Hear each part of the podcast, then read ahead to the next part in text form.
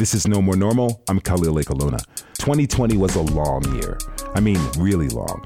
It was a constant barrage of reality shaping events, and it hasn't stopped. What is different for us now that we are on the verge of maybe, knock on wood, coming out of the pandemic? How are the leaders we elected approaching their duties now? How are activists applying what they've learned to push their causes forward now? How are the people who experienced hardship pre pandemic adapting to a possible post pandemic life? How are people who made their influence known in the general election proceeding into the future? Over 50,000 Navajos in the state of Arizona. You got to keep in mind, we, we got Navajos in New Mexico and Utah. 50,000 plus Navajos voting for Biden and Harris. I think that was key. That is Navajo Nation President Jonathan Nez. On episode 26 of Nomono, we also talk with New Mexico state officials, people who help students experiencing homelessness, an advocate for prisoners' rights, organizers from the Red Nation, essential workers, New Mexico's Secretary of State, and more. No More Normal reflects on the last year while keeping our focus on the future. Happy Easter Sunday to all who participate. I'm going to toss our coverage from Nomono headquarters to Santa Fe and interim newsroom director Zelie Pollon. I'm speaking today with Archbishop John Wester of the Archdiocese of Santa Fe. I know this is a really busy Holy Week for you, so thank you for sharing your time with us. It's an honor to be with you, and thank you very much. Pleasure. This has been a long year for many people. It's been a year of fear and isolation, maybe loss of a loved one, a job, security. Can you share some of the most impactful stories that you've heard or experienced this past year? The stories that are really touched the heart, my heart, all of our hearts, are those who, as you just indicated, Zelie, have lost loved ones. It's just so tragic, not only the losing of the loved ones, but the way not being able to be there with them in the hospital, not being able to mourn and grieve in the usual ways. This isolation and limitation in our being connected to one another has been a real burden in the cross. So that's really touched my heart. I had one funeral, an elderly couple. They were in their late 80s and early 90s, and the whole family got COVID 19. And uh, the deacon and his wife passed away within three days of each other. And so we did a double uh, funeral. So it's been a tough time, as you say. But on the other hand, there have been graces too. I've been touched by the, so many people who've gone out of their way to visit shut ins and kind of drop groceries off on the porch or make sure they were cared for. And people that are calling on the phone or emailing, trying to stay connected. So there's a lot of stories of outreach and connectedness that have been very inspiring as well. Of course, this year, like last year, large gatherings, including the pilgrimage to Chimayo, is canceled. Do you have any words of advice for your parishioners? Well, just to emphasize that the pilgrimages, which are so much a part of our custom, or tradition here in New Mexico, but just to really encourage people to not, not to have them this year, to stay home. We've canceled them. The, the Santuario Chimayo has been closed now until uh, Easter Monday. So that we've really tried to emphasize the importance of not putting people in harm's way. And of course, too, all the other support personnel, the road workers, the Department of Transportation of New Mexico, keeping them safe and not having them out. So we encourage people to make a pilgrimage of the heart. You know, pilgrimages are meant to reflect the journey of faith that we're all on. All of us are on a journey of faith or a journey of life, uh, depending on your own belief structure. We're all on a journey. We're growing as part of life. And so a pilgrimage is meant to symbolize and reflect that reality. So if we're not doing it physically this year, we can make a, a personal pilgrimage of faith at home, just uh, in praying, recognizing, Lord, I'm on a journey. You know, where have I been? Where am I? Where am I going? Take stock of my life, and then to ask God for the grace to move forward. So the key is to open our hearts to God. The pilgrimage opens our hearts to God and to one another. During the past administration, and honestly for centuries, religion has been used as a weapon of intolerance and even hatred. I notice that you have a resource for families during Holy Week, including new Stations of the Cross that entails overcoming racism. Can you talk about that? Yes, you know, we've been very touched by the heightened awareness of the inequality the pandemic has underscored the disparity between people of color, the poor, and those who have more in our society. They are affected more deeply by the pandemic.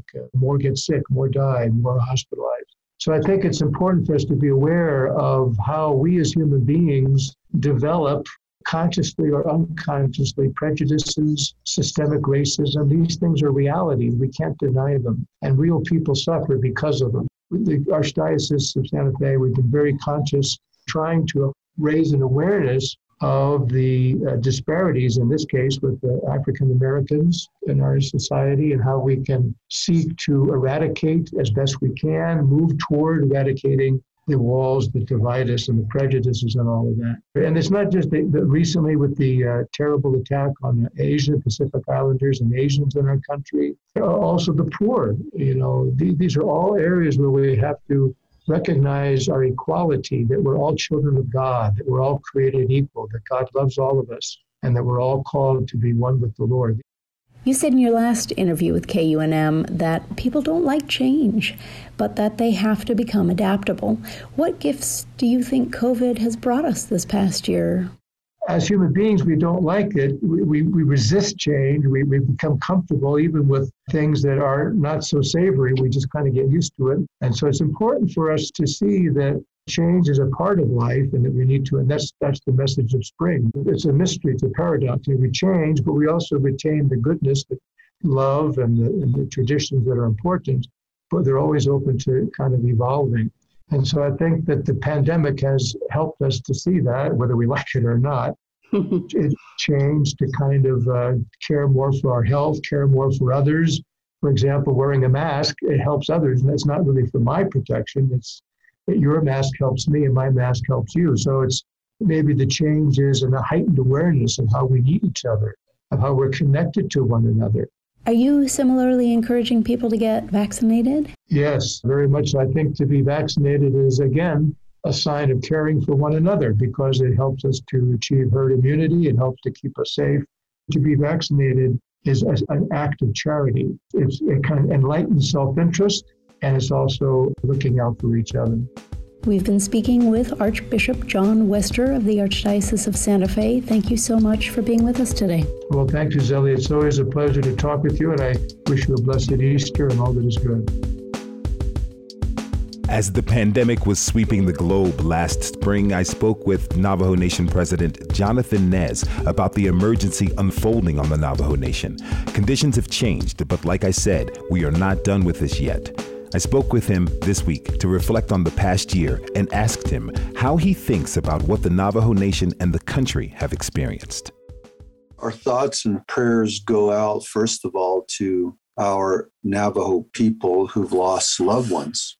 So we've lost 1,247 of our citizens hmm. throughout this pandemic. So our thoughts and prayers go out to those families.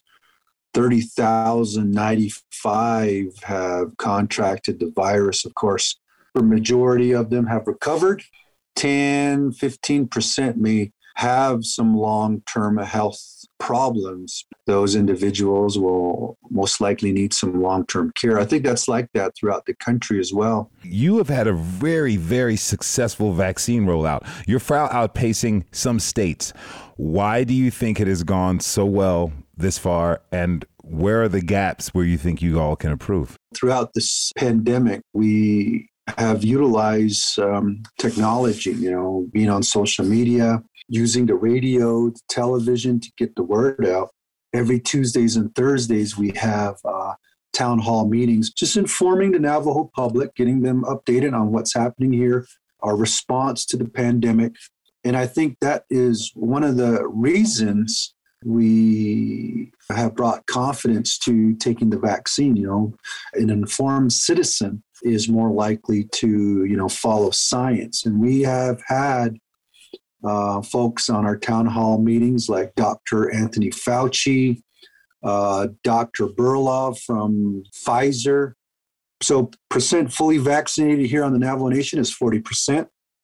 Uh, the percent administered 87.5%, and you are right, higher than most jurisdictions uh, throughout the country, maybe even throughout the world. Yeah. And I, and I think it's just because, uh, you know, we brought confidence to taking the vaccine. And plus, on top of that, you know, our Navajo people recognize that we, we did get hit hard And in order to push back on the virus, we got to get vac- vaccinated. And on Monday, we announced that the uh, UK variant is now identified to be on the Navajo Nation. Through contact tracing, have you been able to detect if the UK variant was spread to anyone else?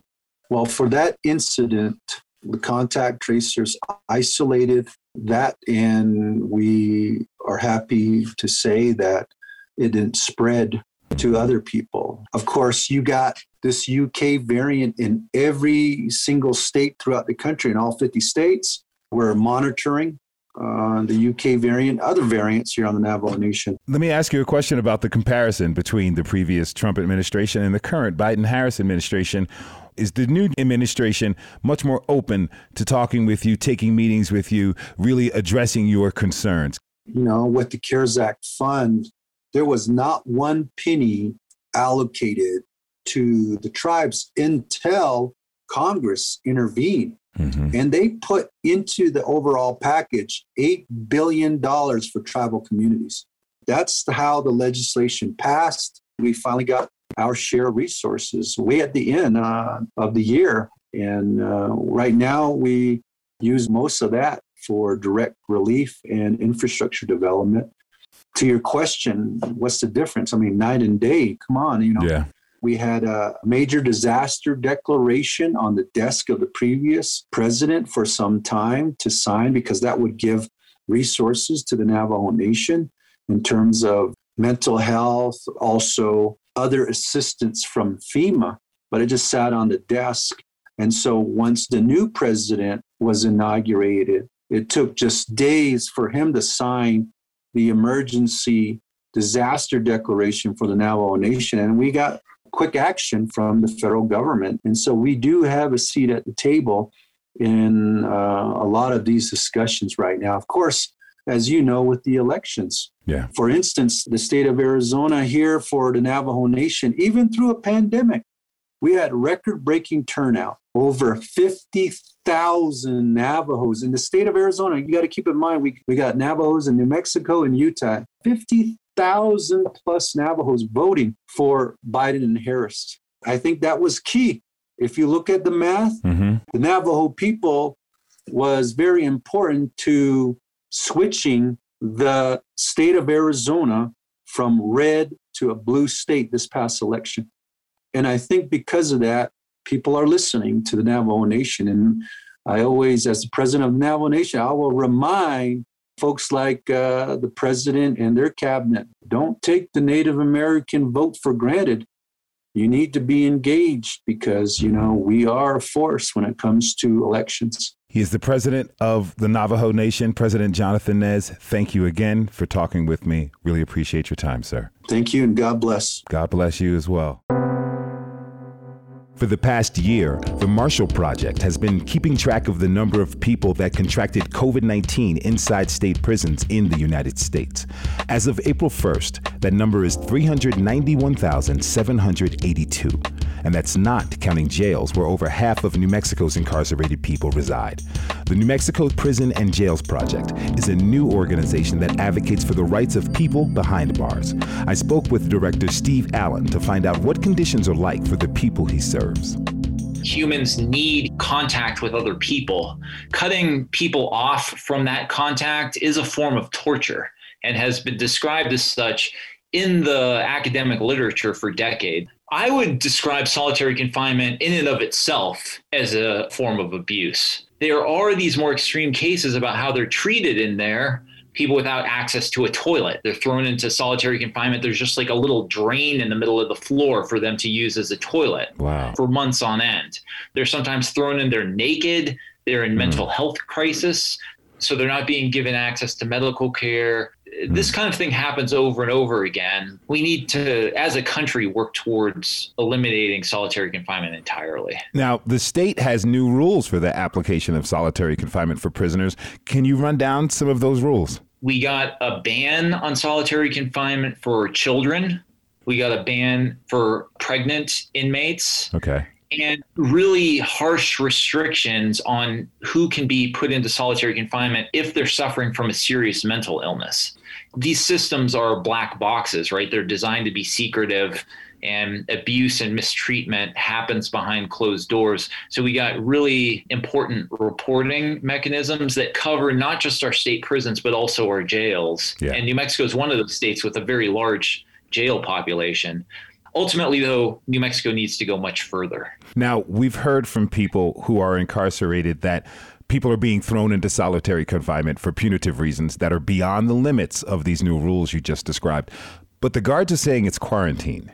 What's the real situation going on here? COVID 19 has been a nightmare for all of us. It's been a particularly harsh nightmare for people that are incarcerated this isn't new. Corrections administrators are often using the excuse, whether it's solitary confinement or any other harsh punitive measure in these facilities, that they need leeway and they need discretion to do whatever they want essentially to run these facilities because they know best. Hmm. And that's definitely been true with COVID 19 and the way people have been quarantined. It's not just that people have been thrown into solitary confinement. I mean, we get letter after letter calls from loved ones every day from folks that are saying they're testing negative for COVID 19 and they're being placed in the same cell with people that have tested positive. positive. Mm. I mean, it's unbelievably unsafe conditions in there.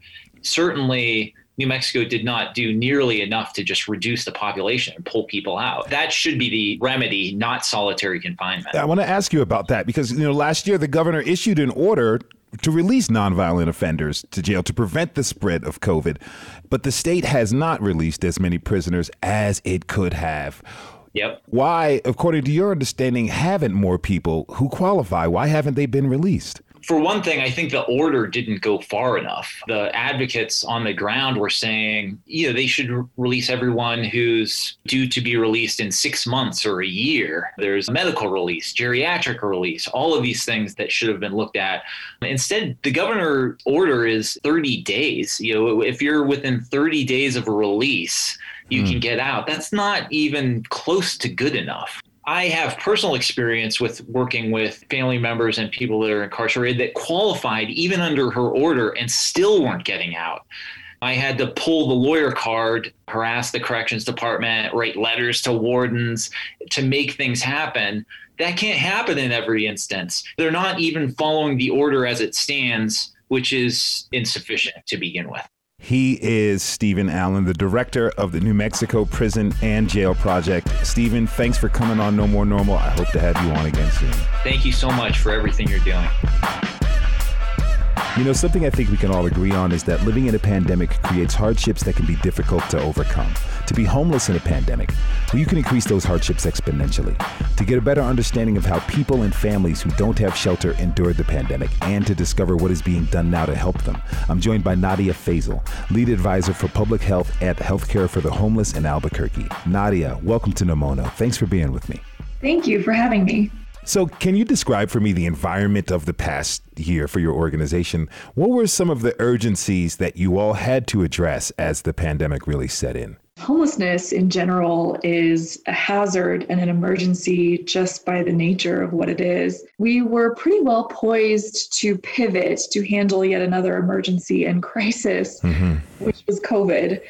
So we shifted a lot of our resources and staff to really respond to that in a way that was needed. We began by going where the people were. Our model has always been not site based, but mm-hmm. outreach and just really go where the folks are, whether that's in another location or where folks are sleeping rough. Mm-hmm. Since then, we've been managing that crisis mode with the addition of COVID for the last year or so and have just changed as the circumstances have changed and gone where the people were. Mm-hmm. And seeing in that adaptation, have you all seen more people needing your services in the last year? Definitely. So, the increase in homelessness is not a unique thing that has happened with COVID. It's been steadily increasing in the United States over the past several years. Mm. And COVID isn't exactly helping the situation. So, of course, the numbers have increased. We have just seen uniquely different folks who have ended up homeless as a result of what seems like the pandemic and have tried to adapt and help these folks because they're either newly homeless or they are on the cusp of being homeless or you know just an increase in the number of folks who are out yeah. on the streets or in shelters and it becomes a burden on these systems so it's our job to really make sure that their needs are met that their services are there for them and with the services you all offer, what kind of outreach did you all do to help people get tested or even vaccinated? So we have an outreach and a vaccination strategy, which is goes a bit hand in hand. The city of Albuquerque specifically now had these sort of more location based places where folks who were experiencing homelessness who also had the additional burden of being COVID positive were now sort of gathered in other areas. So our outreach just shifted. We did COVID testing on the streets, we did COVID testing at these other sites. The vaccination strategy has been sort of three prongs. We try and do sort of smaller vaccine clinics on campus. We do vaccine administration on street outreach, and we've been supporting the larger effort to do larger based vaccine clinics at larger shelter sites. Is there anything that you want people to know about what they have access to? I mean, what kind of help they could get that people may not know of already? We want folks to know that moving forward, our focus is on things like medical respite, which is, you know, a pathway into housing, and things like, you know, stimulus payments. So those kinds of things are really important to keep in the forefront. She is the lead advisor for public health at the Healthcare for the Homeless in Albuquerque, Nadia Fazel. Thank you again for being with me. Thank you. This time last year, New Day Youth and Family Services was just starting their preparations for the pandemic. The nonprofit provides shelter and other programs for young people experiencing homelessness. The staff there was dealing with school closures and practicing safe social distancing just like everyone else. Now, like the majority of people, they are still fighting against COVID 19 and making sure the kids they work with remain safe. Reporter Taylor Velasquez followed up one year later with Brooke Tafoya, Director of Operations for New Day. So we just reached the one year mark of the pandemic. Can you talk about how this last year affected New Day and the kids you serve? You know, I think like with everyone in the world, really, this collective experience, not really ever knowing how long it was going to go. And, you know, since we just passed the year marker, I remember so clearly on March 16th of uh, 2020, sitting together and realizing that we were asking everyone to go home and we didn't really know when we were going to come back. And then what that means when you work with young people. So we really had a, a hybrid model all along. We had a youth shelter and that stayed open. We had to change some of our ways that we had people come in to make sure we were protecting the youth who are already in the shelter and our staff, but we were open every single day uh, throughout the entire time. We worked with all of our young people across the entire agency and talked to young people about like what is this thing and how do you stay safe and what can we do to support you and then just you know the constant readjusting you know in the very beginning when I look back I think gosh, we came up with all these new procedures and ways we were doing business, but we were kind of all thinking that it was going to be for three or four months. And for young people, I think the misnomer was that, oh, well, in this new digital world, so many of our young people are already very digitally literate. This is going to be easy. It's going to be fine. They're going to like it. And what we learned pretty quickly is mm, not really. there were things about it that were nice, and they still wanted people to come and see them. They still wanted to have those connections. So, you just brought up technology, and we know that there's been disparities in getting students access to things like computers and the internet. And we also know that there's been massive shortages of bus drivers. How would this make it hard for kids to go back to school? I mean, to me, this is a huge equity issue. Getting people access and good access, not just any kind of access to internet supports, it's essential. And then also equipment that can do it, because one of the things we learned is that young people who are assigned to computers for many, APS for sure, and some of the other schools, they're not allowed to use those computers for things other than their schoolwork. So they couldn't use it to go to a online therapy. And so now, even though they have this technology in their hands, they can't use it for other things. And so that put us in a situation working with lots of community partners. How do we help young people get access to technology so they can access mental health services, so they're engaging with people and able to feel connected to a larger sense of community? Yeah, it seems like kids are being asked to adapt very quickly to their circumstances. So, what are you hearing from the Kids you Shelter about their experiences during COVID 19?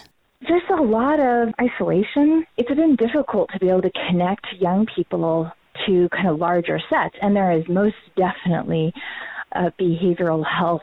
We don't have enough clinicians. If you want to go to see a therapist, there is a wait list and and so many of our young people who are wanting to access that kind of support. And now for young people to say you know actually i think it could be helpful and then for us not to really have the resource in our community because oh well you could see someone in 2 months.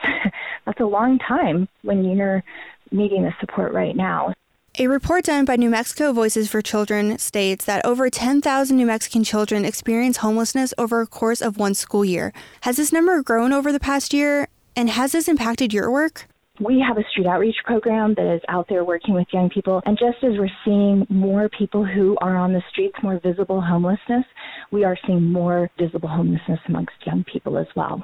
And so it could be a sign that young people are experiencing homelessness in different ways. And it could be a sign of the times just of COVID and all of the unusual things that have happened in this past year. Right, and it seems like there's a lot of uncertainty about youth homelessness and what that means. So, what do you wish people knew about the young people you serve who are experiencing homelessness? I wish that people would know that there are so many factors why young people become unhoused.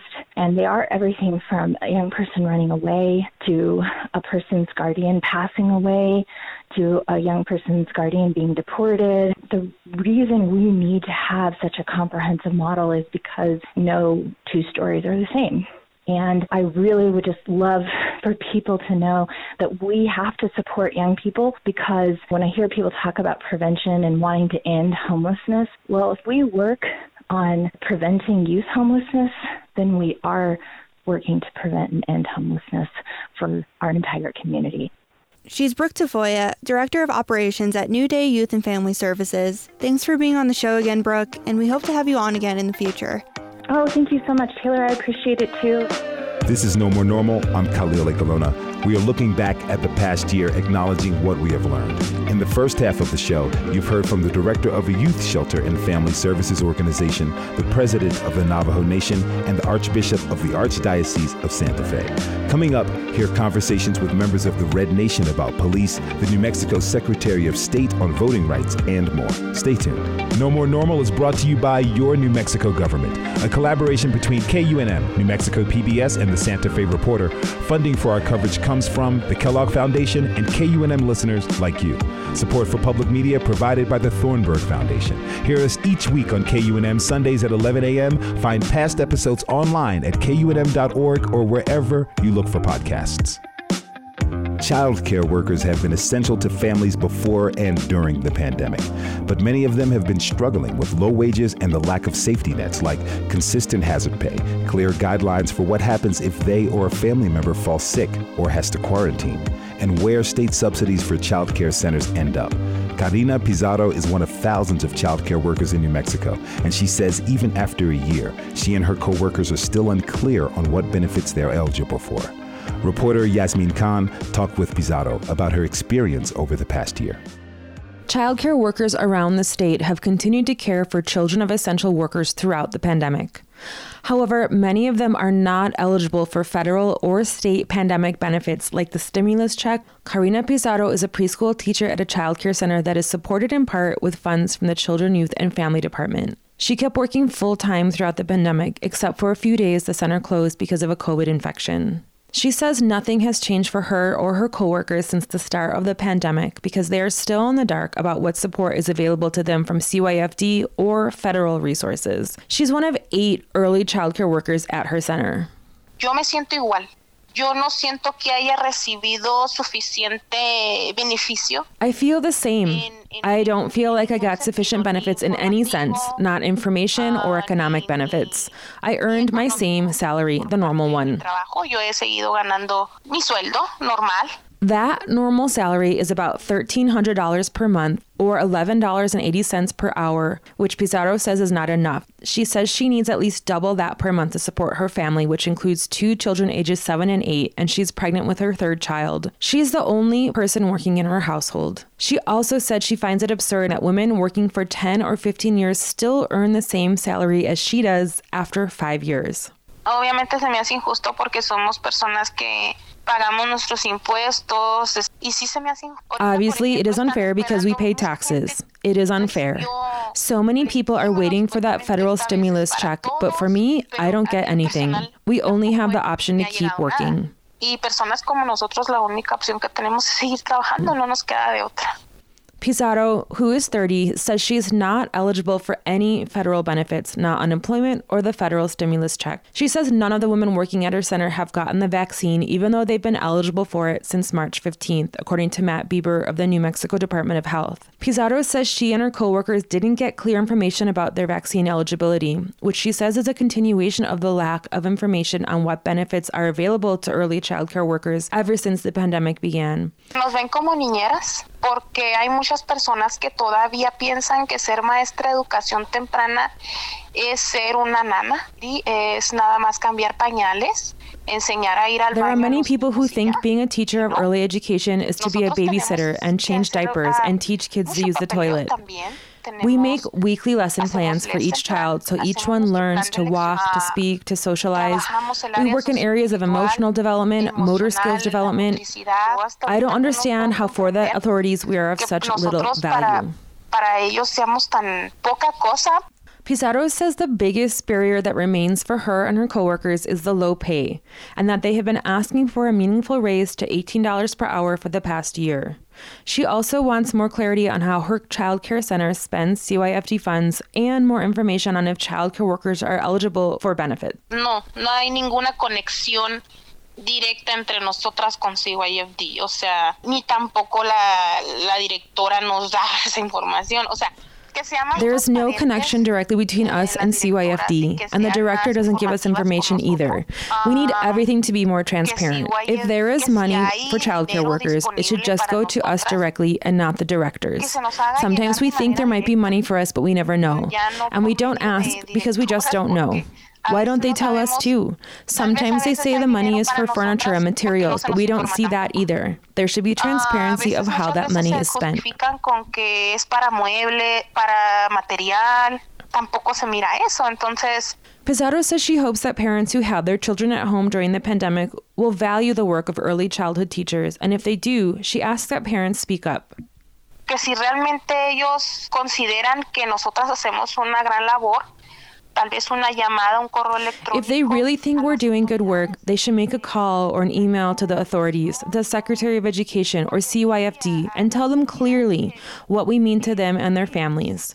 It would be good to tell the authorities that we are important to society. Clara, más directa, lo que ellos, lo, importante que somos para, para la sociedad. Pizarro says she hopes the focus on the needs of essential workers during the pandemic, including early childcare workers, will help women like her win better wages, benefits like paid sick leave, and more respect for their work. For No More Normal, I'm Yasmin Khan. The summer of 2020 was hot. The third episode of No More Normal was titled The Streets Are Hot. The tensions and severity of the response to racial justice protests were felt here in Albuquerque when a man was shot at a demonstration. The Red Nation Coalition was there too. I spoke to Melanie Yazzie and Cleo Otero about last year and what they are prepared for now. So, yeah, the pandemic was really difficult. And although we did take to the streets during the summer, kind of the long, hot summer of uprisings that everyone experienced throughout the United States, it was really difficult to make the decisions right about making sure that we were protecting ourselves from the pandemic, it was strange to be kind of bound in our homes. So we were just kind of going out to actions and then getting tested and doing all these quarantine kind of mechanisms. But then the violence was literally being brought to our homes because we were trapped kind of at mm-hmm. home, right? And we weren't able to do the kind of organizing and to be able to have that kind of collective response we normally would have to that kind of violence. So, of course, the New Mexico Civil Guard tried to bring a lynch mob to the home of me and my partner here in our neighborhood in Albuquerque. It created a, a very strange, I would say, environment that the Red Nation had to really think on our feet and how to respond to that under the conditions of the pandemic. Did other organizations really reach out to you all to assist?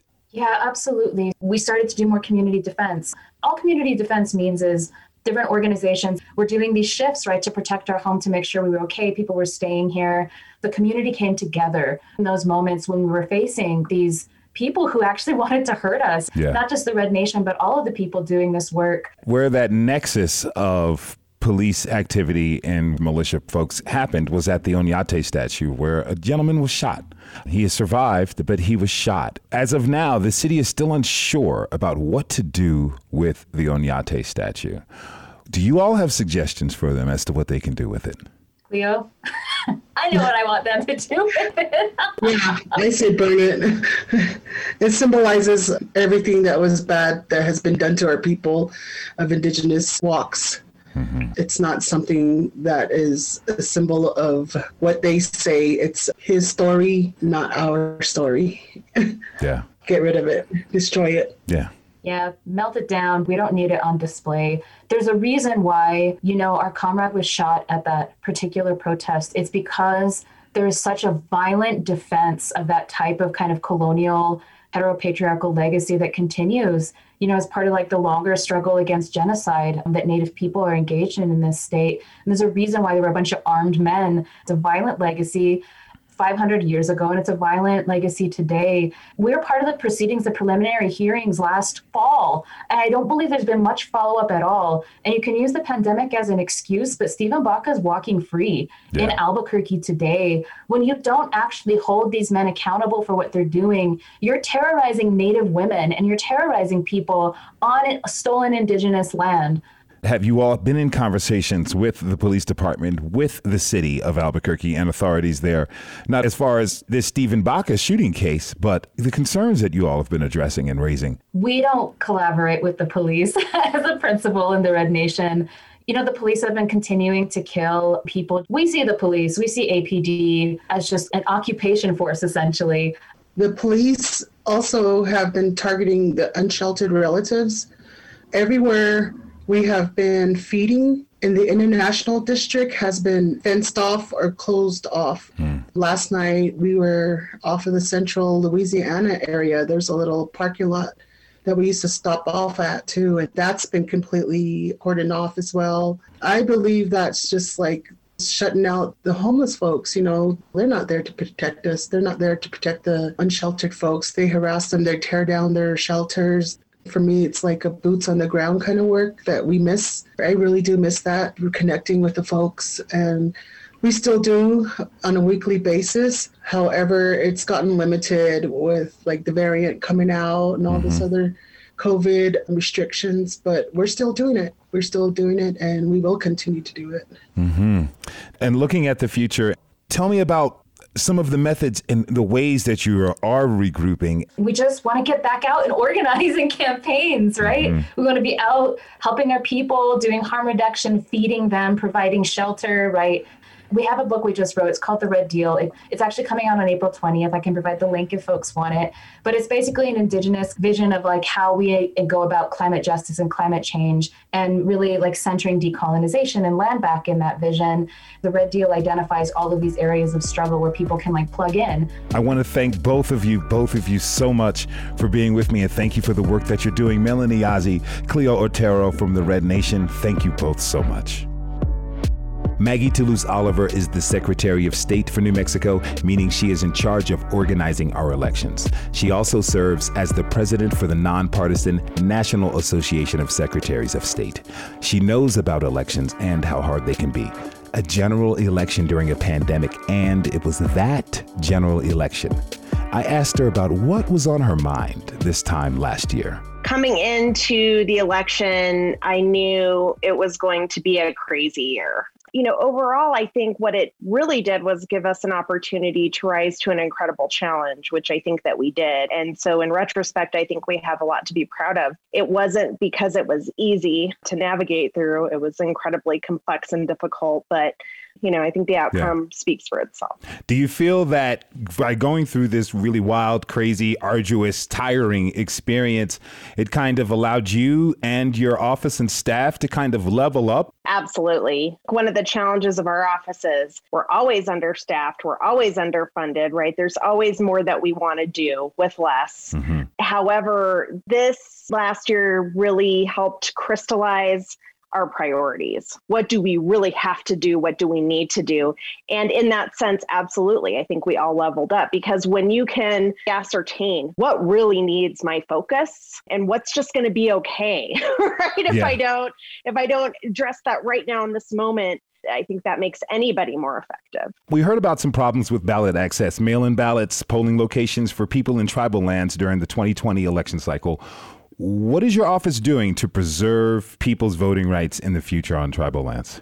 We learned a lot from particularly the primary election and the challenges we had there with just keeping polling places open in light of those communities being closed down. We made a lot of progress in the special legislative session over the summer and in the fall to make that access greater. So far this year, we've had at least one great success on this front, which is working with the legislature to pass a permanent piece of legislation that protects those tribal communities, particularly in light of any public emergency.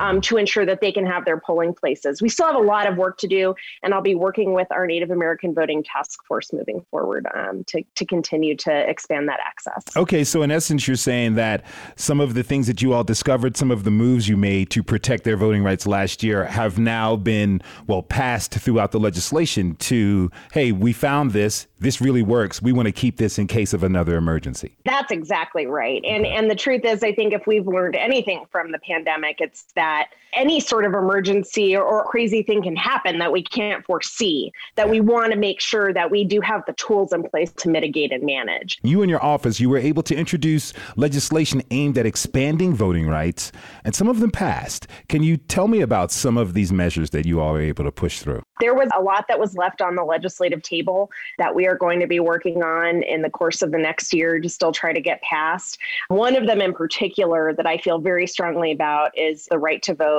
being instantly restored to folks who are no longer incarcerated. Mm-hmm. That's going to be a big move in the state. I think we have the political will there to get it passed before next year's primary and general elections. As I've often said, the good thing and the bad thing about elections is that there's always more work to do. Voting rights are under attack across the country, most notably in Georgia as Governor Brian Kemp just signed a very controversial bill into law that President Biden himself called the new Jim Crow. That bill and others like it would limit voting access to millions of Americans, primarily African Americans and Latino Americans in their communities. Tell me, how do you feel about this new law that they just passed in Georgia?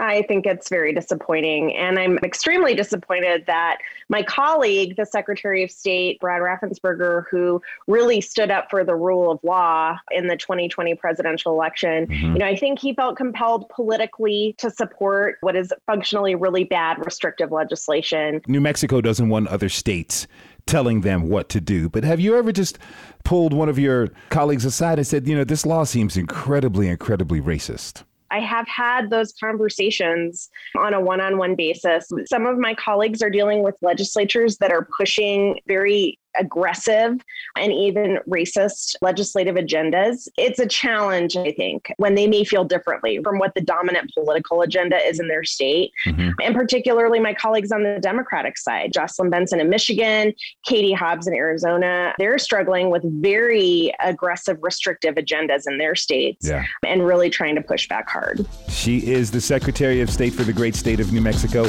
Maggie Toulouse Oliver. Madam Secretary, as always, pleasure to talk with you. Thank you. Thank you so much. As vaccines are being injected into the arms of New Mexicans, new cases of COVID 19 are being identified. While people are excited to get to social activities, authorities are stressing a continued push for social distancing and maintaining COVID guidelines. Joining me now is Matt Bieber, who serves as the spokesperson for the New Mexico Department of Health. Matt, welcome to No More Normal.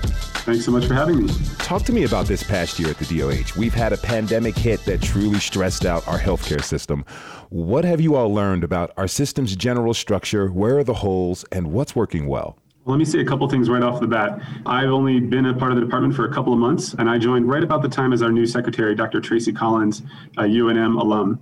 Uh, one of the things she's really emphasized right out of the gate is that New Mexico, like locations across the country, has inequities in our healthcare system, and those play out across racial and ethnic lines. And COVID has exposed that in a more dramatic way than many folks were aware of. We're seeing that now with the vaccination effort, where registration and vaccination rates aren't equal across racial and ethnic communities. And I think the way she sees that is this is an opportunity now that we can see the inequities even more clearly it's also an opportunity to address them to recognize name address them in a more serious way than we have before. So that's in some sense been a silver lining in all this. Of course a lot of real work needs to be done to fill in those gaps and to make healthcare access more equitable across the state and speaking of those inequities, you know, not all New Mexicans are being vaccinated at the same rate. We look at, according to the CDC, 40% of New Mexican adults have received at least one dose of the COVID 19 vaccine, and about 27% of adult New Mexicans are fully vaccinated. Those numbers are tops in the nation. Kudos on that. But taking a closer look at the numbers, only 17% of Hispanic or Latino residents and 13% of African American residents have been fully vaccinated. I want to ask you a question. Given the small number of African Americans living in New Mexico, can you explain why that number is so low? Well, I can take a stab at it. I don't think I have all the answers. I don't think we have all the answers, but here's here's some things we think we're seeing. We think we're seeing different registration rates across different racial and ethnic communities, mm-hmm. lower registration rates for vaccine among some of the groups you just mentioned. Now, that's not an effort to blame anybody, of course. We're very conscious that there are some historical issues that certain racial and ethnic groups are conscious of that might be creating questions or hesitancy about registration, some distrust perhaps. There are rumors moving through different communities at different rates that have also perhaps inhibited uh, enthusiasm for, for registration. Um, but there are also things that DOH can do to address some of those inequities in terms of targeted events for members of individual racial and ethnic groups. And that's beginning to happen as well to okay. try to get the rates up across groups. So there's a lot of moving parts. Some of it's in the hands of DOH and the state to address, some of it's larger cultural and societal issues that we all need to work through together, I think. You know, but like the Navajo Nation and other tribal governments have managed to get vaccines to their people who have every reason in the world to distrust it and to distrust the governmental system. What specific steps are you all taking to engage more people of the African American community and the Latino Hispanic community? I mean, they make up 47% of all COVID cases, yet their numbers of vaccination are really not that high. Sure. Well, let me just say one thing about the Native American community first, because I think that's a distinct group for this reason. The federal government has an agency called the Indian Health Service, and most of New Mexico's tribal communities chose to get vaccine through that agency initially, and then have also, in some cases, gotten doses from the state. So, you know, I, I don't say this is necessarily a good thing uh, or a bad thing, but it is just a fact that there are different kinds of support available for the Native American community that aren't necessarily available to other communities in New Mexico. With regard to your question specifically, we have an Office of Health Equity within DOH. A woman named Amy Suman runs that, really a powerhouse in connecting with and forming partnerships with local trusted voices among various racial and ethnic communities throughout New Mexico. She's been doing town halls, for example, for the Black community, for the Latinx community, for other communities, just to address the specific kinds of questions or concerns that may be arising in those communities, but also partnering, as I said, with trusted voices in those communities. Because I think, as with everything, you know, we trust the folks that we know the best, that are part of our worlds. Mm-hmm. And, and when voices are speaking that we know and trust, we're more likely to listen. Tell me about the rollout to the more rural parts of the state. A couple weeks ago, we rolled out our equity plan, which includes an allocation element in which we're distributing doses to communities with high social vulnerability indices. You know, figuring out exactly how many hundred doses a small town in rural New Mexico needs and how much uptake and desire there will be in that community. It, it's not an exact science. So we're seeing issues, for example, where you know we send a batch of doses to a rural community And then it turns out that demand is saturated in that place. And we have to do some things last minute to ensure that those doses get used. Are you all working with school districts to vaccinate teachers and school staff as there is a concerted push to get schools to reopen? And do you expect a full in person return to school in the fall? You know, I think with regard to school reopening questions, I'd refer you to PED. We basically did a, a huge push to get uh, educators vaccinated over the past three or four weeks, and we've gotten through them largely. And that's part of the reason we've been able, one, to pivot back to prioritizing seniors, and to begin opening up the final phase. Uh, beginning on Monday, April 5th, every adult 16 and over in New Mexico will be eligible for vaccine. Anyone who's older than 75 no longer needs an event code to get vaccinated in the state. Are there any other changes you want to make sure that people are aware of? Yeah, very soon, folks will be able to self schedule their booster appointments as well. We hope to get to a point in which everybody be able to log in without an event code and choose a location and time near them that works for them what is the likelihood that New Mexicans who are fully vaccinated will have to go on a series of booster shots? The one thing we don't yet know about the vaccines is how long immunity will last. And it could be, as you described, you know, just like we get a flu shot every year, we might get a COVID shot every year. And it becomes just something we manage as opposed to something that's kind of taken over our lives for a year. Matt Bieber is the spokesperson for the New Mexico Department of Health. Matt, thanks so much for being with me. Absolutely. Good to talk to you. Last year, New Mexicans and businesses suffered financial hardship due to the economic shutdown due to COVID 19. We are looking at how we as a state are going to rebound. No one better to talk to than someone from the New Mexico Department of Finance and Administration.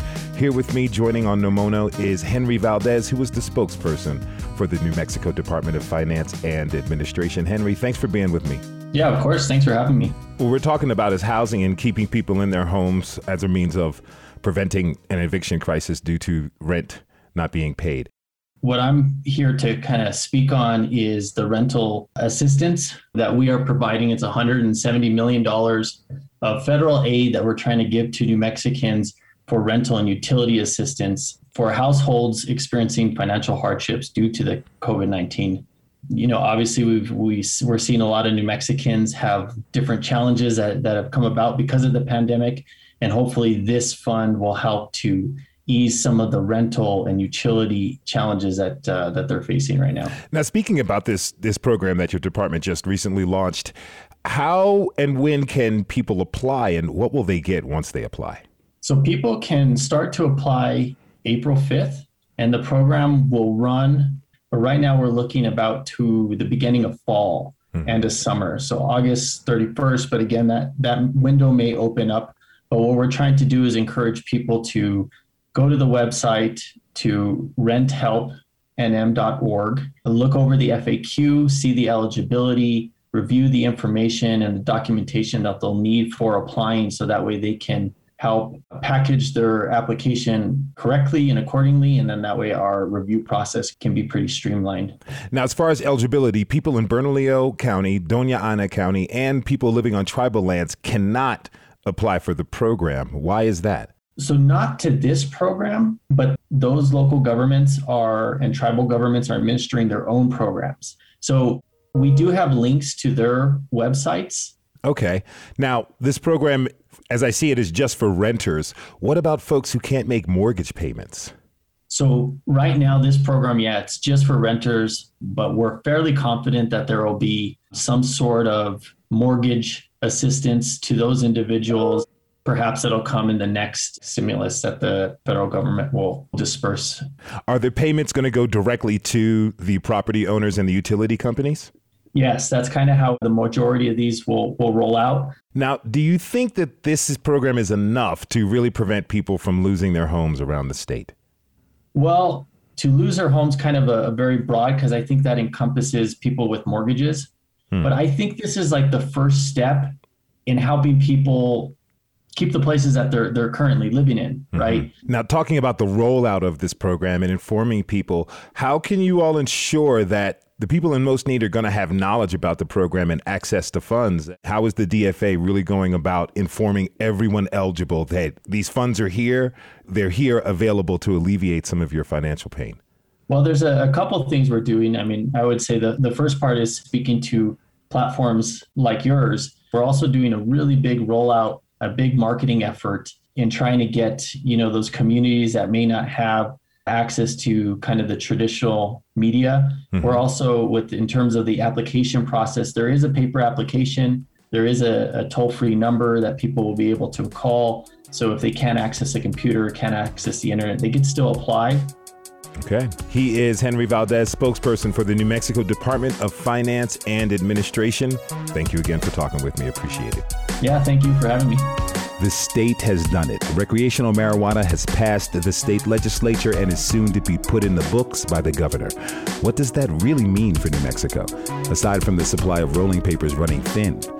Find out next week on No More Normal. Thanks to all of our guests for offering their experience and expertise. Shout out to Zelie Pollon, Yasmin Khan, and Taylor Velasquez for their contributions, and virtual high fives to Zaley, Taylor, and Megan Camrick for the editing help. Thanks to Jazztone the producer, Cheo, Dom Life, Business School, Sundog, and Olad Records for providing music for the show. Kaki, Pope Yes Yes Y'all, and Bigawatt produced some of the show's themes. Many thanks to artist Vanessa Bowen for providing the artwork for the online version of this week's show. Here's a little Nomono trivia. She also created our logo. Thanks, Nessa.